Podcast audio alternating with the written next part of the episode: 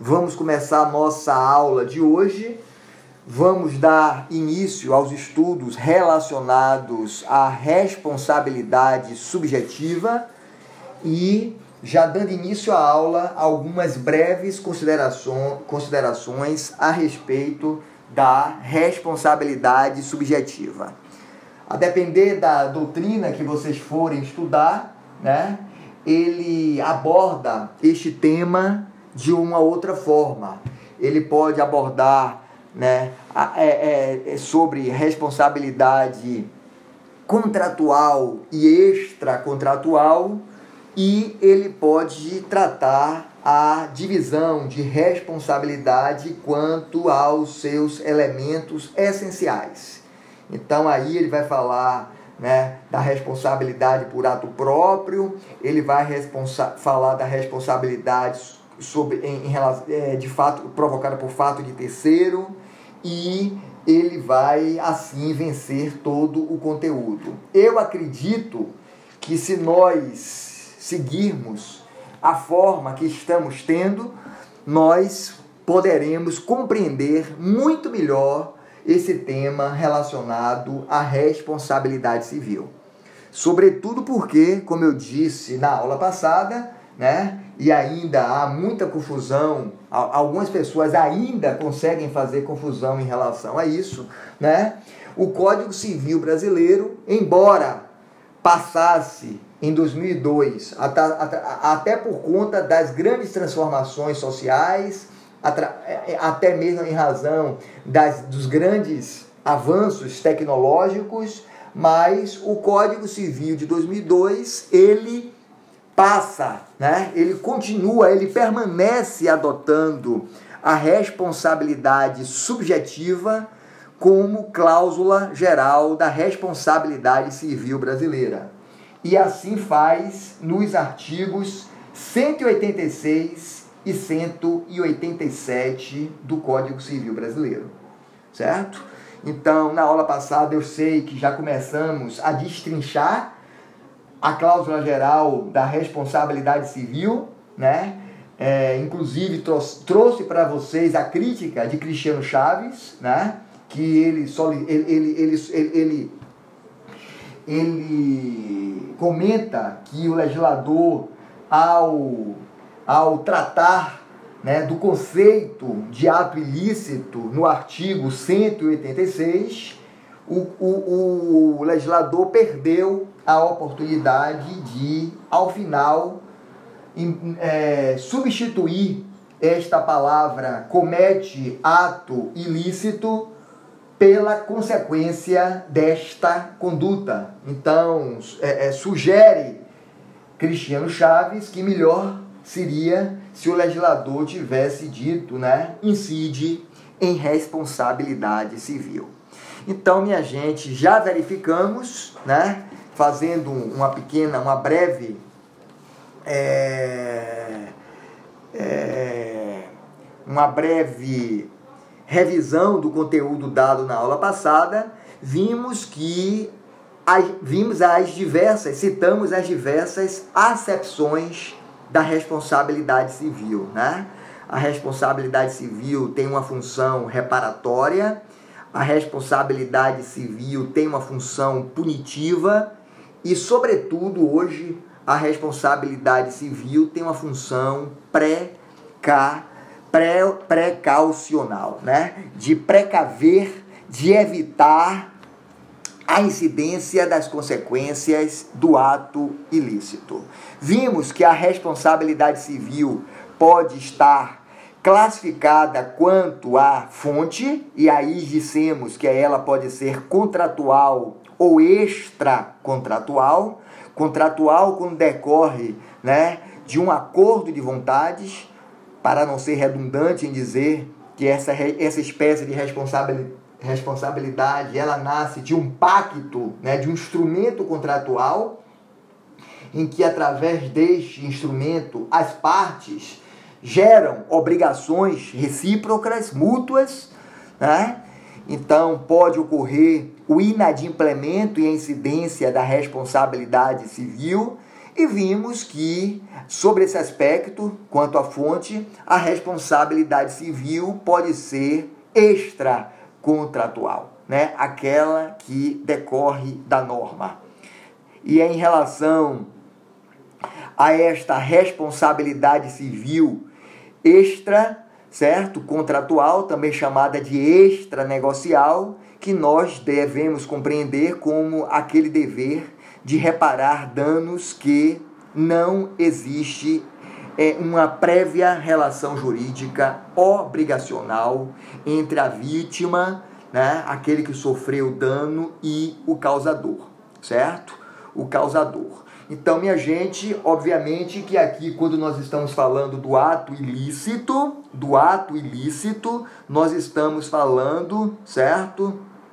que aquele que comete, aquele que infringe esta regra do artigo 186 do Código Civil Brasileiro, certo?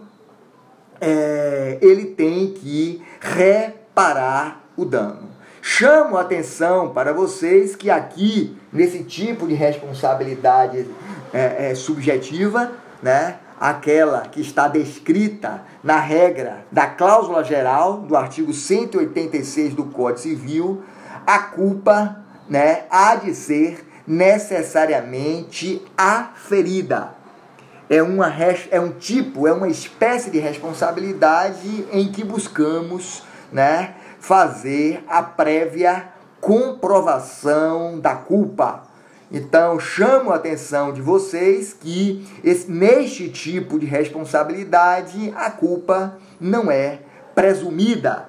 A culpa não é presumida como ocorre na responsabilidade contratual, devendo ser necessariamente provada pela vítima. E assim é repetida né, esta este entendimento é repetido pelo legislador no artigo 927 do Código Civil Brasileiro.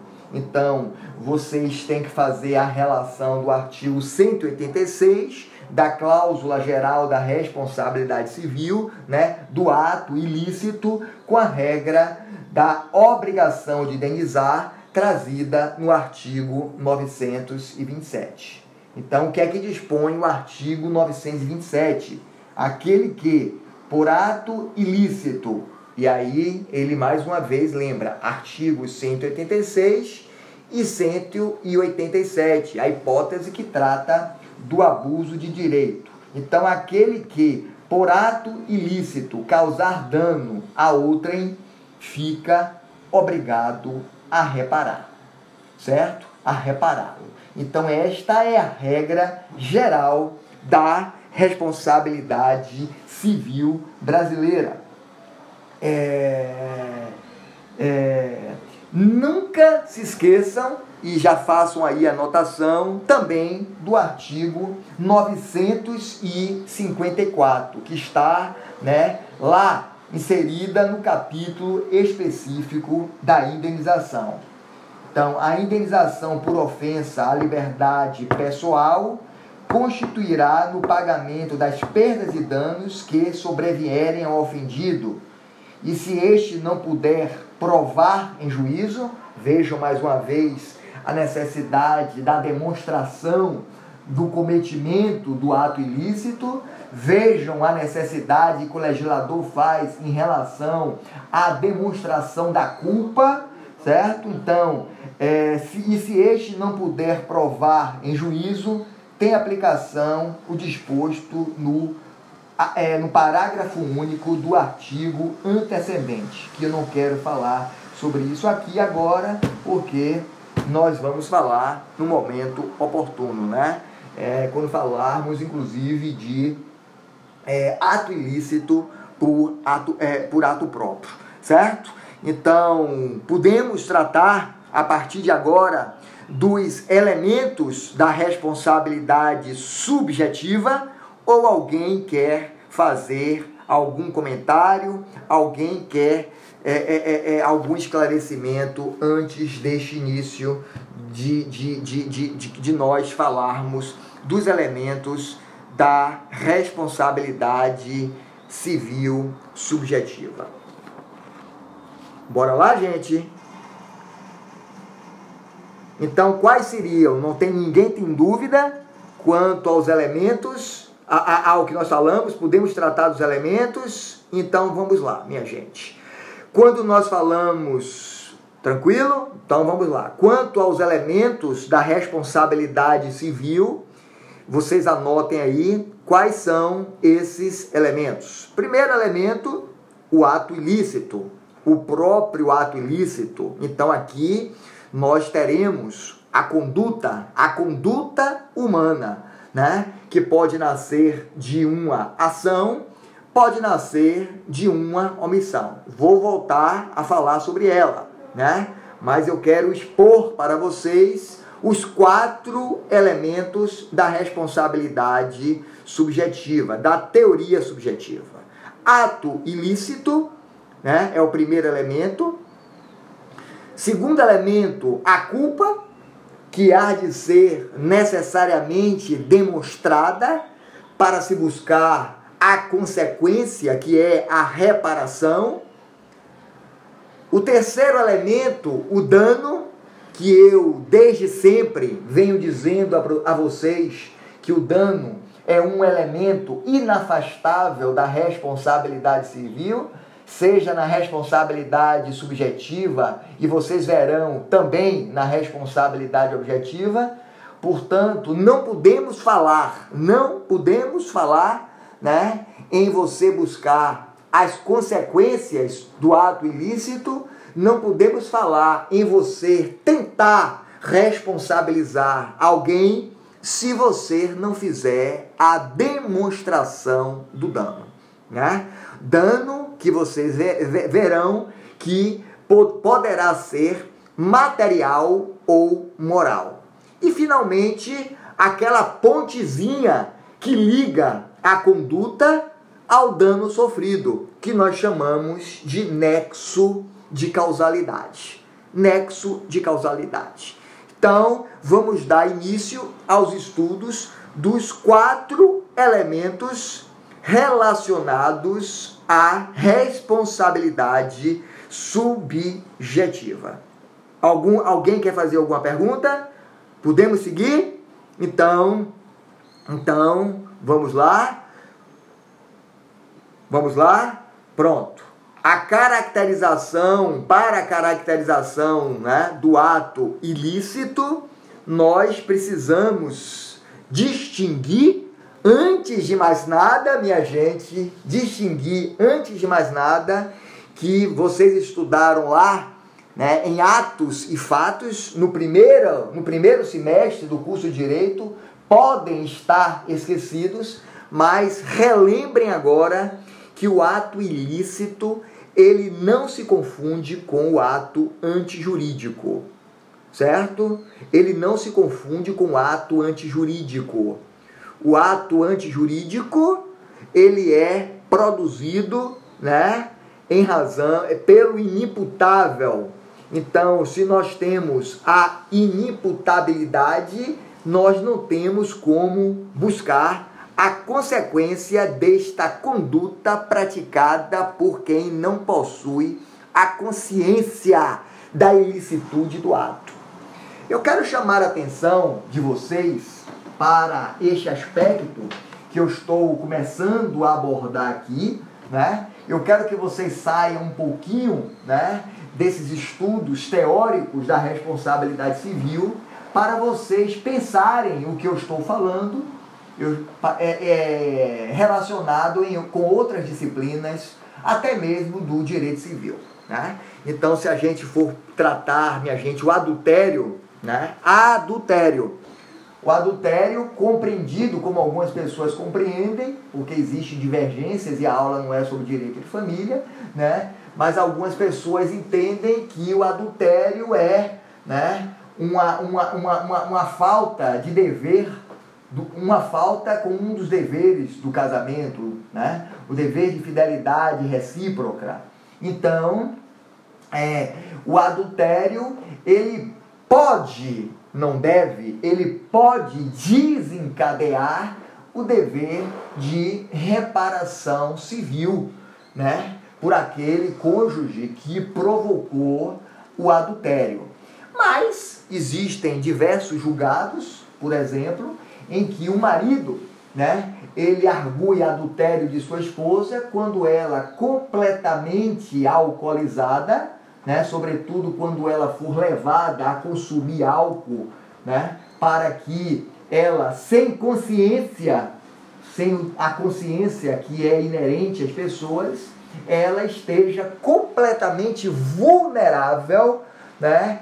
E diante do seu estado de vulnerabilidade, ela, né, eu não vou nem dizer ela permita, porque não parte dela, se ela não tem consciência, ela não pode permitir. Então ela inconsciente abusam da inconsciência e cometem né, uma, um coito sexual com a mulher casada. Então, é, existe, existem jurisprudências, mais de uma, né, pacificada pelo, pelos tribunais brasileiros, que numa situação desta aí, né, ninguém pode imputar a esta mulher o adultério. Não é porque ela não quis, mas porque faltou a ela né, um, um dos pressupostos da ilicitude do ato, que é a consciência. Afinal de contas, se nós formos até fazer uma relação da responsabilidade civil com a responsabilidade penal,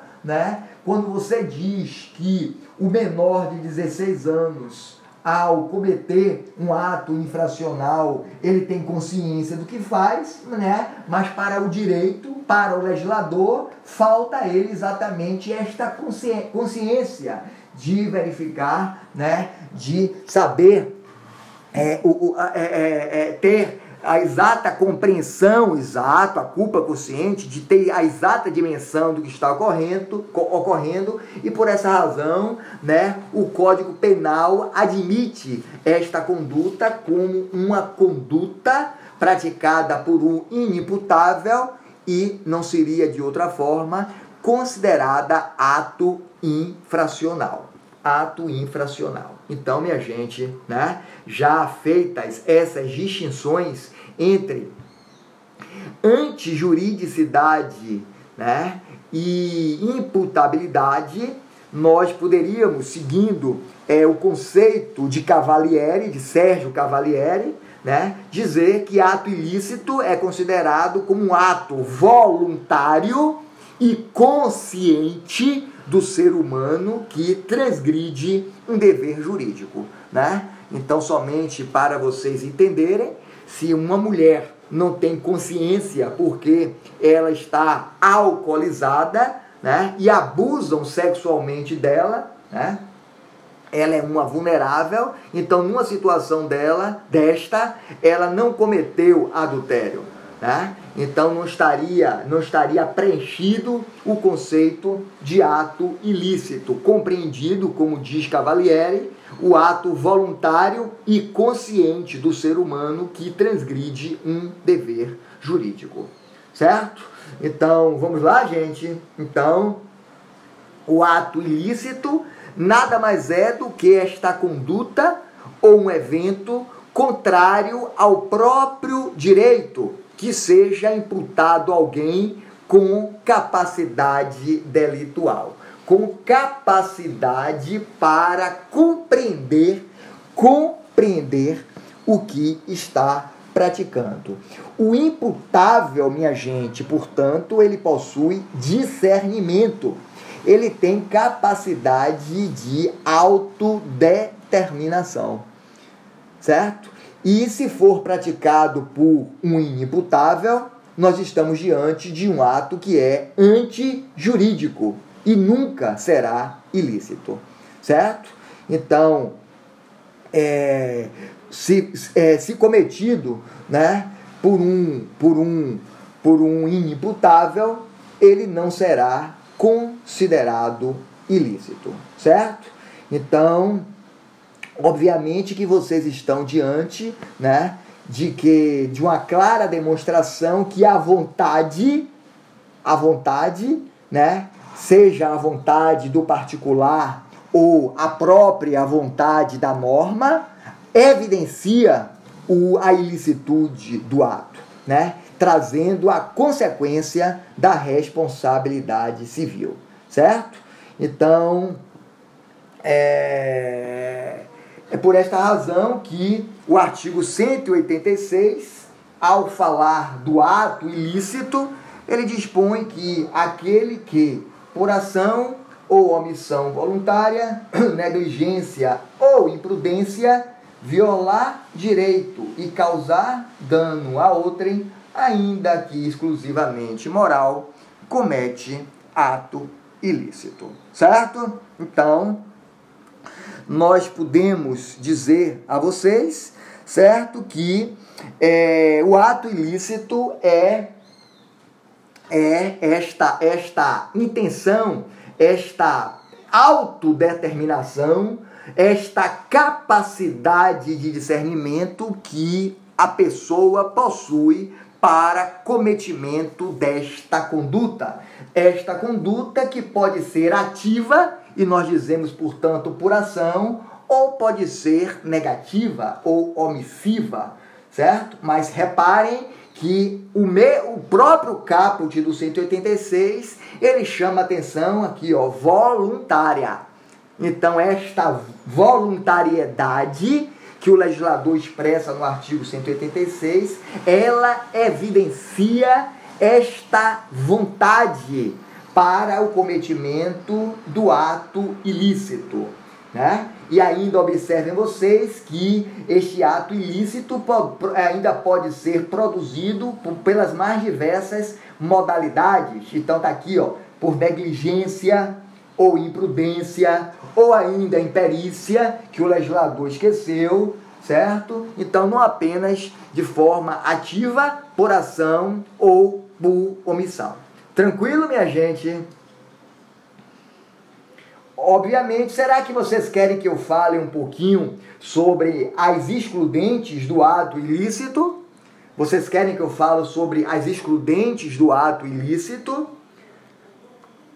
O Código Civil Brasileiro, minha gente, o Código Civil Brasileiro, continuem olhando aí, né, o vademecum de vocês, que o Código Civil, no artigo 188, ele cria determinadas circunstâncias em que o, o, o legislador entende que, embora descritas, embora descritas e que poderiam ser compreendidas como ato ilícito, mas quando você verifica as circunstâncias pelas, qual, pelas quais elas ocorreram, você, né, nós temos, o legislador retira toda a carga de ilicitude daquele ato. Então, é por essa razão que no artigo 188 do Código Civil Brasileiro estão previstas as excludentes de ilicitude. São atos justificados e, portanto, sem ilicitude. Só que eu queria chamar a atenção de vocês para uma situação certo? Eu quero chamar muita atenção de vocês para o que eu vou falar agora. Muita atenção. Professor, considerando os elementos da responsabilidade civil, o que é que tem aqui? Deixa eu ver. Consider... Professor, considerando os elementos da responsabilidade civil, eu não estou conseguindo ler toda. Deixa eu ver. Professor, considerando os elementos da responsabilidade civil subjetiva, é correto afirmar que a inversão do ônus da prova não caberia nesses casos, somente na responsabilidade objetiva? Luciana, veja só. Quando nós estamos diante da responsabilidade subjetiva, obviamente que nasce para quem busca a consequência desta ilicitude demonstrar a culpa da conduta. Mas acima de tudo, o que você precisa saber, e você está, e você está falando aqui de inversão do ônus de prova, A única legislação em que há a previsão da inversão do ônus de prova é na no Código de Defesa do Consumidor, na Lei 8078 de 1990, certo? Exatamente em razão daquela lei tratar da proteção de um sujeito de direito que é vulnerável por excelência. Naquele tipo de responsabilidade consumerista, nós estaremos diante de uma responsabilidade que será contratual. Aqui nós estamos falando de uma responsabilidade que é extracontratual. Ela decorre da própria previsão legal. Né? Ela decorre por você estar afrontando, afrontando a norma, o ordenamento jurídico brasileiro, certo? Então, a única situação que você vai verificar a possibilidade da inversão do ônus de prova e esta faculdade, esta possibilidade surge exatamente para você não tornar os direitos do consumidor, né, sem possibilidade de reparação, já que aqui nós ter, o consumidor teria que fazer a demonstração de uma prova que seria diabólica e muitas vezes ele não tem como fazer, certo? E por essa razão, o próprio Código, Código de Defesa do Consumidor adota lá como regra, ao contrário daqui do que estamos falando, a responsabilidade objetiva. Então, somente para recapitular você, se você não entendeu, eu explico novamente. Aqui, agora, nós estamos tratando de uma responsabilidade que é aquiliana nós estamos tratando de uma responsabilidade que decorre né, da própria norma, da própria previsão dos artigos 186, 187 do Código Civil Brasileiro. Certo? Essas perguntas que vocês fazem são muito importantes, minha gente. São muito importantes. Certo? Tranquilo? Então estávamos falando das excludentes de ilicitude Portanto, é, a ilicitude, como eu disse, não está, né, a ilicitude ou não do ato por si só, né, na, é, na, nada diz acerca da exclusão da obrigação de reparar. Eu já vi esta pergunta sendo feita de uma forma tanto objetiva quanto subjetiva para vocês fazerem né, um desenvolvimento desta narrativa. Né? Vou repetir, antes que me perguntem, que me peçam para eu repetir. Né? Então, uma coisa, uma coisa é o cometimento do ato ilícito, uma coisa é o cometimento do ato ilícito que pode gerar o dever de responsabilidade civil certo? O dever de responsabilidade civil, compreendido como uma consequência deste ato ilícito. Outra coisa é você né, não ter cometido a ilicitude do ato em razão da excludente de ilicitude, e quando você está diante de uma excludente de ilicitude, por razões óbvias que vocês já estudaram, vocês não estão diante de um ato ilícito, até porque o 188 fala não constitui ato ilícito. Né? E aí ele vem com as previsões dos incisos 1 e 2. As previsões do inciso 1 e 2. Agora, não constitui ato ilícito por quê? Não constitui ato ilícito em razão das circunstâncias que envolvem o, o cometimento daquela conduta, daquela conduta.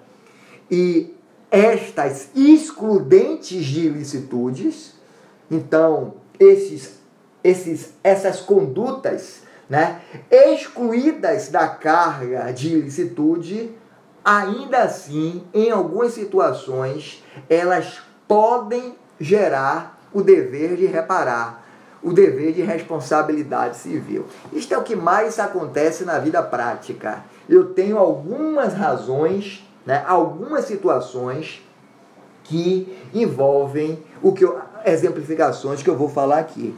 Então vamos tratar, minha gente, vamos tratar, certo? É, vamos tratar da, dessas excludentes de ilicitude, certo? Nós estamos falando do primeiro elemento da responsabilidade subjetiva, do ato ilícito. Já desdobramos bastante, já nos debruçamos sobre o conceito da ilicitude desse ato e vamos falar um pouquinho daquilo que o legislador considera como excludente de ilicitude. Primeiro, os praticados em legítima defesa, os praticados em legítima defesa ou no exercício regular de um direito reconhecido. Muito bem, certo? Então, eu estou com a situação, né, a legítima defesa ou no exercício regular de um direito reconhecido. Eu estou com a ação em grau de recurso, né, de apelação. Nós tivemos, nós tivemos é, reconhecido no primeiro grau muitas de nossas considerações, mas eu acho que ainda assim o estabelecimento do ato, o estabelecimento é, da, da indenização foi demasiadamente é, é, estabelecido né, pelo juiz, e aí eu estou exatamente além de discutir é, o cabimento da indenização, eu ainda estou questionando né, o valor da fixação da responsabilidade civil do dano, né, da indenização. Então vamos lá, né, falando da excludente de licitude, né, é, que embora praticado em legítima defesa, gera ou pode gerar um dever de indenização. Então eu sou advogado de um condomínio, um condomínio é um hotel, mas na verdade, né, porque é, é um condomínio misto que tem área comercial, tem é, área comercial com lojas, galeria, tem exploração de hotelaria e até, ainda tem unidades residenciais. Na saída da garagem deste empreendimento se localiza uma escola infantil e vocês sabem que os pais, né, nos horários de fluxo, estacionam seus veículos dentro, na porta, fechando a garagem, e isto irrita bastante quem precisa, né, o condômino que precisa transitar por ali. Então, em um determinado dia, quando um condômino, uma condômina precisava sair, buzinando muito, né, o portão aberto e tinha havia um carro parado na porta do do na porta do estabelecimento, fechando, impedindo que a condômina saísse, o que chamou a atenção do segurança.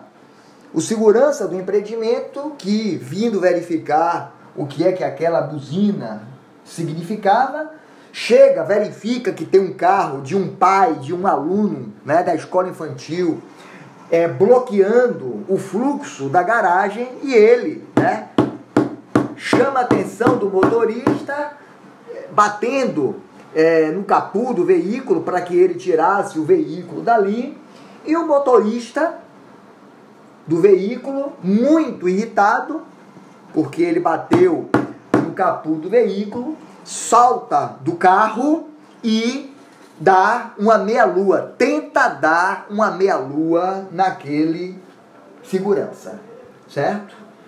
E, gente, eu quero chamar a atenção de vocês para algumas, algumas questões que envolvem né, esse tipo de responsabilidade. Primeiro, é, ali está um preposto do condomínio, né, trabalhando, agindo em nome do condomínio, e, portanto, o condomínio tem responsabilidade civil, certo? Segunda situação é que né, é, o segurança está ali exatamente para garantir a ordem, a paz do empreendimento, a tranquilidade dos condôminos, preservar quem paga a ele. E desde que ele não esteja extrapolando as suas funções, né? não esteja praticando, não esteja cometendo um abuso de direito, a conduta dele é ilícita. Então, quando ele, o segurança, né, para você contratar um bom segurança, ele tem que ter domínio de luta marcial. Segurança era, é capoeirista, quando o motorista do carro solta, dá uma meia-lua nele, né, não consegue, porque ele pega a perna né, do motorista do carro por debaixo e dá uma rasteira imediatamente. Minha gente, quando o motorista do carro cai em decorrência desta rasteira que tomou, né, e cai numa posição quase né, de perna para cima, porque uma perna segurada pela própria mão e a outra recebeu o golpe da rasteira. Ele bate o cotovelo, ele bate o braço né, na calçada do empreendimento e esta, esta, este, este, choque né, provoca uma fratura externa. Obviamente que juntaram pessoas, né? alguns condenando o segurança, outros condenando o motorista do veículo. Ali fica um ponto de táxi na porta, né? que puderam, puderam é, é, verificar, é, é, é, testemunhar que o segurança estava praticando um ato em legítima defesa, certo? Mas ainda assim, certo? Ainda que não caracterizado como um ato ilícito, porque excluído né, da ilicitude, conforme previsão do artigo 188, gerou um dever de indenizar. Né? Eu não estou dando aula ainda sobre isso, mas vocês poderiam me perguntar quais seriam os danos. Eu não estou falando de dano ainda, mas não passando, né? Os danos materiais, medicamento, né? Ele precisou de cirurgia, internamento, todos os custos. Há de se observar também o que ele deixou, né? Se ele deixou de exercer alguma atividade laborativa, há de se verificar se ele se ele é, ficou é, prejudicado, é, é, impossibilitado de continuar exercendo atividades, né? Consequentemente, minha gente, quando nós formos falar sobre o dano, vocês vão ver né, a regra do 944. Né? A indenização se mede pela extensão do dano. Mas o que eu quero dizer a vocês é o seguinte: quero que vocês compreendam, quero que vocês nunca mais tenham qualquer dúvida que ainda né, que se, seja uma conduta excluída da sua carga de ilicitude, ainda assim pode gerar o dever de reparar, né? a obrigação de reparar. Portanto, a ilicitude ou não do ato, né? seja ele ilícito ou excluído da ilicitude, por si só, nada diz a respeito da exclusão da obrigação de reparar se houver o dano, certo? Se houver o dano. Alguma dúvida em relação a isso aí, gente? Podemos seguir? Então, alguém não entendeu? Né? Então, eu só estou dando um exemplo, né? dei um exemplo de legítima defesa, mas podia ser com exercício regular de um direito reconhecido. Né? O exercício regular de um direito reconhecido. Então, existem situações que você pode determinar né, a derrubada do muro de quem construiu de forma indevida. Né? Então, é um exercício regular de um direito reconhecido de você defender a sua própria propriedade. É muitas questões de prova, né, ou colocam a legítima defesa ou a previsão do inciso 2. A deterioração ou destruição da coisa alheia ou a lesão à pessoa a fim de remover perigo iminente.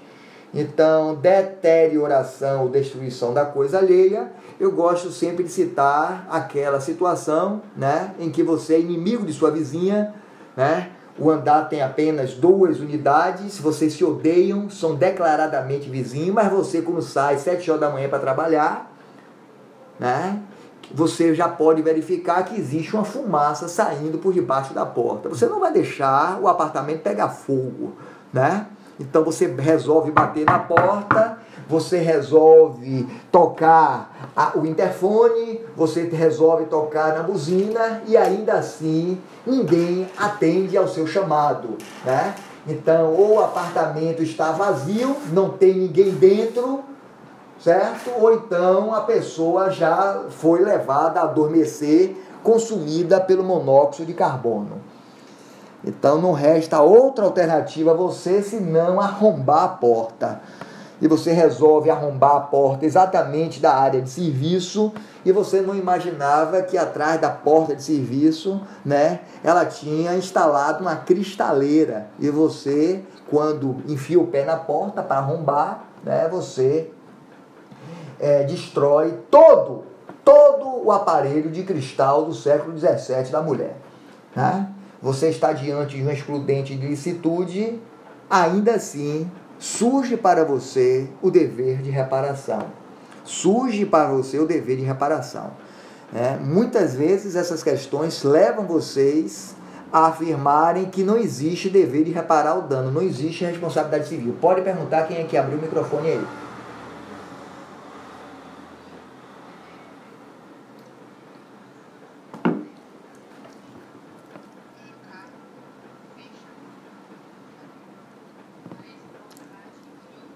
Excelente, excelente. Vamos lá, pergunte, continue.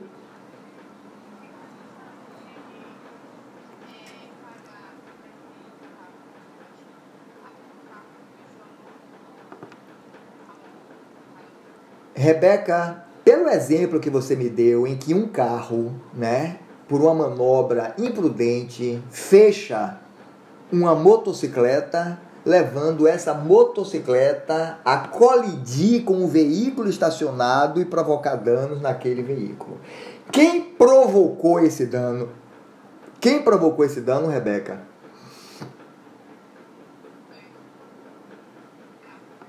Pronto, o carro que fechou a moto, né? O, o proprietário daquele veículo, não é nem o condutor, o proprietário daquele veículo ele será responsável responsável por reparar aquele dano. Então, nessa situação aí, vamos falar um pouquinho de processo civil, né? A vítima, quem é? Quem é a vítima? Muito bem, o carro que sofreu os prejuízos. É isso, eu, já, eu vou responder a você, eu vou responder. Então, a vítima, ele vai exigir a satisfação dos danos sofridos pelo motociclista. Então, o motociclista pode ser condenado né, a suportar os danos né, que provocou. E numa situação dessa, ele deverá regressar do verdadeiro causador, que é o, o, o, o, o proprietário daquele veículo. É isso que ele perguntar, não é isso? Agora, é por essa razão, Rebeca, e todos vocês que estão me ouvindo aqui agora, não sei quantos alunos nós temos na sala aqui agora, né? Se alguém souber, olha aí para mim, pode me dizer. Eu não quero mexer no, no, no chat, porque algumas pessoas escrevem aqui. Então, é, eu queria dizer a vocês o seguinte: hoje é, é, é muito perigoso, é aquela história. Você me empresta o seu carro, né? Você me empresta o seu carro, isso é muito perigoso. Porque o fato de você emprestar o carro a alguém e se qualquer prejuízo for acarretado por quem estiver dirigindo, né, a quem você emprestou o veículo, este dano vai ter que ser reparado pelo seu pelo proprietário. Então imagine um atropelo, né, evento morte, né, com resultado morte. Quem responde é o proprietário do veículo. Né? Então, eu, eu, minha gente, é, eu, eu é, o mês passado bateram no carro de minha filha, na Avenida Paralela. Ela né, é, conduzindo o veículo e se no, ca no carro não tiver a carteira de motorista. Então, não, não, você está equivocado, é, RF. Quem é RF? Você está equivocado. É, eu estou indo muito além de você, inclusive, conseguir se você conseguir registrar o boletim de ocorrência. Certo, Rafael? Muito bem. Muito além disso aí. Então, todo veículo possui uma matrícula. Possui uma matrícula. Através dessa matrícula, você, você busca o proprietário, o responsável pelo aquele veículo. Então, é, quem responde não é quem está conduzindo, né? quem responde é o proprietário, tenha sido registrado ou não o boletim de ocorrência, possua ou não carteira de motorista aquele condutor. Eu não quero que vocês, inclusive, né, é, é, é, é, que vocês confundam responsabilidade civil com responsabilidade penal.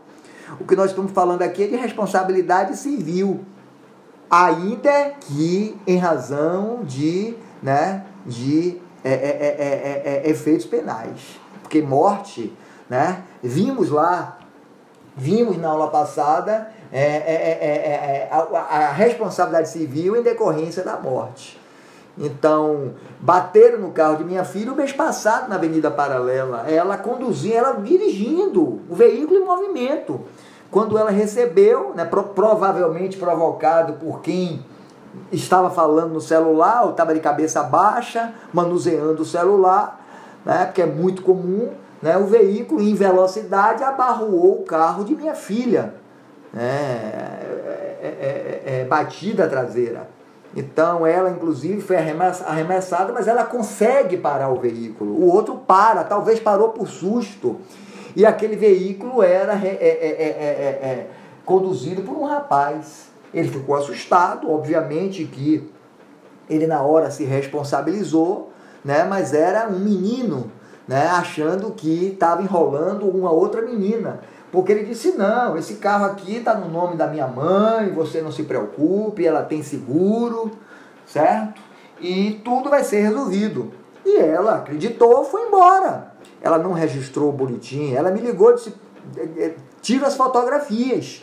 Tire fotografia do seu carro parado, tire fotografia do carro dele parado, né? Do, da placa do veículo e vem embora. Você tem seguro, não, não corra risco aí. Ele deu, chegou a dar o telefone dele. Quando eu liguei, né, ele tinha um chipzinho, o telefone que ele deu para malandragem, e ele achou que nós nunca poderíamos chegar até ele. Então ele disse que aquele veículo, né, eu nunca ia conseguir chegar até ele e que ele não ia pagar que eu tomasse as minhas providências. Então, minha gente, no próprio site do Detran, né, é, você busca toda, todo os dados do proprietário, endereço, né? É, é, é, e a vida, hoje através desses sites eletrônicos você encontra tudo. Eu liguei, um minutinho só, eu encontrei quem era a proprietária, a proprietária realmente era a mãe dele, chama-se Rosângela, né? Através dos dados da mãe dele eu consigo identificar lojas que ela possui em Lauro de Freitas. E eu e imediatamente dou início ao processo de reparação do dano. Né? Ela não sabia, a ela tinha sido contada uma outra história, inclusive que bateram nele e foram embora. E o pior da situação é que ela, me parece que ao informar para o seguro dela a forma que o carro dela foi colidido, ela informou de uma forma completamente da verdadeira. De forma que quando eu fui buscar o seguro dela, né, o seguro se negou a pagar. Né? Então, a aula passada, para que a gente possa compreender a importância de cada uma dessas aulas, falamos em princípio e falamos de boa-fé. Falamos de boa-fé e, sobretudo, dos princípios correlatos à boa-fé. Então, você quando faz um perfil de seguro, aquele perfil mede né, o risco que a seguradora está assumindo em relação a você. Então, se naquela residência existem condutores com menos de 24 anos, por quê? Porque existem é, é, é pesquisas, dados que demonstram que indivíduos com menos de 24 anos são indivíduos mais sujeitos a se envolverem em acidentes automobilísticos. Então, quem dirige aquele veículo, quantas vezes dirige por semana aquele veículo, né? se o veículo dorme em garagem fechada ou não, se a sua garagem tem porteiro, você abre com portão eletrônico. Tudo isso, minha gente, cria, gera um perfil né, do segurado para se determinar se determinar o contrato que, que se está se fazendo. Só estou dizendo a vocês, né, porque nós vamos falar isso especificamente quando falarmos de responsabilidade contratual, né, para que vocês compreendam. Alguém queria fazer uma pergunta aí? Diga aí, pode fazer a pergunta. À vontade, pode perguntar tranquilo, gente. Bora. É Manuel que está falando, né, Manuel? É Manuel. Wesley, diga Wesley.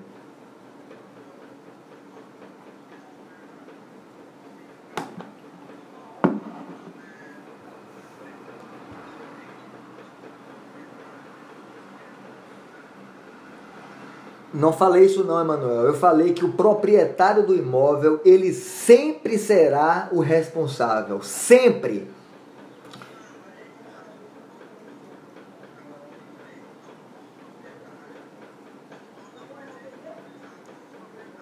Sempre o proprietário. O que o proprietário pode é regressar contra o condutor.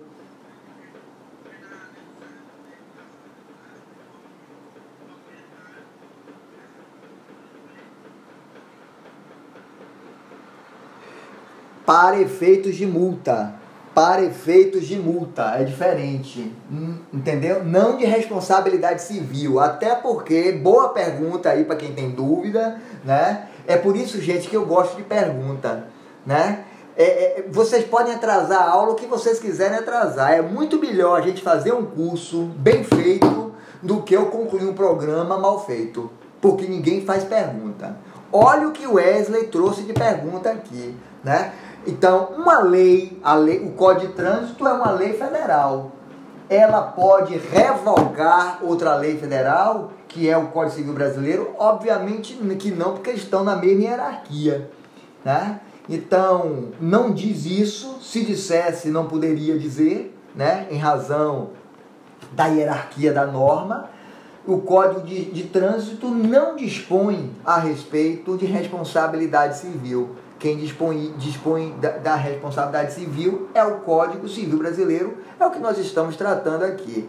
O Código de Trânsito, ele cria a possibilidade de que, quando você estiver diante de infrações de trânsito que possam levar à cassação né, do seu direito de dirigir ou suspensão do seu direito de dirigir, né, é, possibilitem ao proprietário do veículo, que é para o Detran, né? aquele que também responde por essas infrações de trânsito. Né? Eu não estou falando apenas sobre o aspecto é, é, é, é, é, pecuniário, de você pagar a multa, mas também de você impossibilitar que a pessoa possa conduzir o veículo e, portanto, responsabilizando o proprietário e dando a ele a possibilidade de, de é, de denunciar, informar, né, quem era que naquele momento estava conduzindo o veículo. Tranquilo, Wesley? E todos vocês mais? Tranquilo? Eu acho que sim, né, gente? Então, bora, bora lá. Muito ok. Eu quero isso aí. Eu quero de vocês essa participação. Certo, gente? Eu quero essa participação de vocês.